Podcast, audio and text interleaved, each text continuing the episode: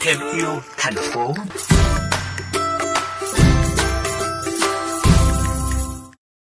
Thưa quý vị và các bạn, tuổi thọ của thiết bị điện tử ngày càng ngắn, trong khi nhu cầu sử dụng các thiết bị điện tử ngày càng cao.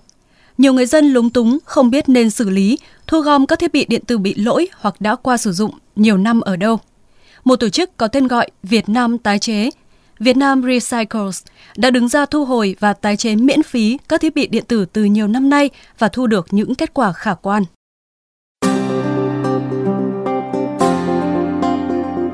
Năm 2020, Việt Nam tái chế đã thu gom được 27 tấn rác thải điện tử. Đây là một con số rất đáng khích lệ trong năm thứ năm triển khai, cao hơn 3 lần so với con số 850 kg thu được vào năm 2015. Tuy nhiên đi cùng với số lượng rác thải điện tử được thu gom tăng cao, điều khiến cho bà Mai Thị Thu Hằng, đại diện quản lý chương trình Việt Nam tái chế cảm thấy vui mừng hơn cả là nhận thức của người dân đối với việc thu gom và phân loại đối với loại rác thải này đã được nâng cao rõ rệt. Chị Hằng nhớ lại, vào thời điểm năm 2015, khi mà Việt Nam tái chế được thành lập bởi hai doanh nghiệp sản xuất sản phẩm điện tử là HP và Apple, các tình nguyện viên đã gặp không ít khó khăn khi tiếp cận và giải thích cho người dân hiểu về những tác hại của rác thải điện tử.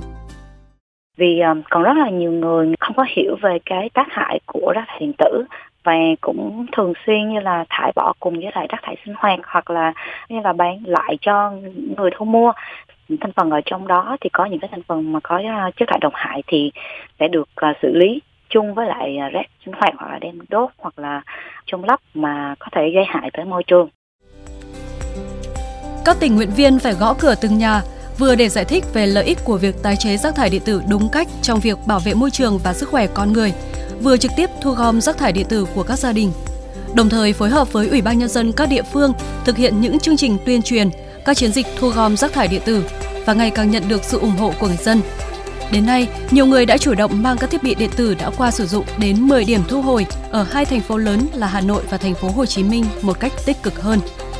Theo bà Mai Thị Thu Hằng, quá trình đô thị hóa đã khiến cho tốc độ tăng trưởng của rác thải điện tử luôn ở mức trên 20%. Số lượng rác thải điện tử tại Việt Nam sẽ còn tiếp tục tăng cao. Với nguồn lực và kinh phí hạn hẹp, Việt Nam tái chế sẽ rất khó để thực hiện việc thu gom, tái chế rác thải điện tử nếu không có sự hỗ trợ của nhà nước và của các doanh nghiệp khác. Bà Hằng bày tỏ. Tôi cũng rất mong muốn là ở Việt Nam nhà nước sẽ phải có những cái chính sách thu hồi mới để mà hướng dẫn cho các doanh nghiệp những nhà sản xuất điện tử có thể thực hiện cái việc thu hồi này bài bản hơn và cũng có thể thành lập nên nhiều cái hệ thống thu hồi rác thải điện tử tại Việt Nam ngoài những cái việc thu gom của Nam tái chế ra thì thì chắc chắn là phải cần thêm nguồn lực từ các bên như là các nhà sản xuất khác hoặc là tất cả các nhà sản xuất phải cùng chung tay để mà thành lập nên một hệ thống thu hồi có hiệu quả hơn.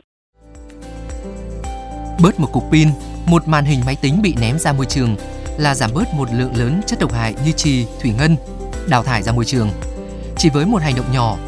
phân loại rác tại nguồn và nộp rác điện tử đến đúng điểm thu gom là chúng ta đã góp một phần không nhỏ công sức vào xây dựng môi trường sống xanh, chống biến đổi khí hậu và thân thiện với môi trường.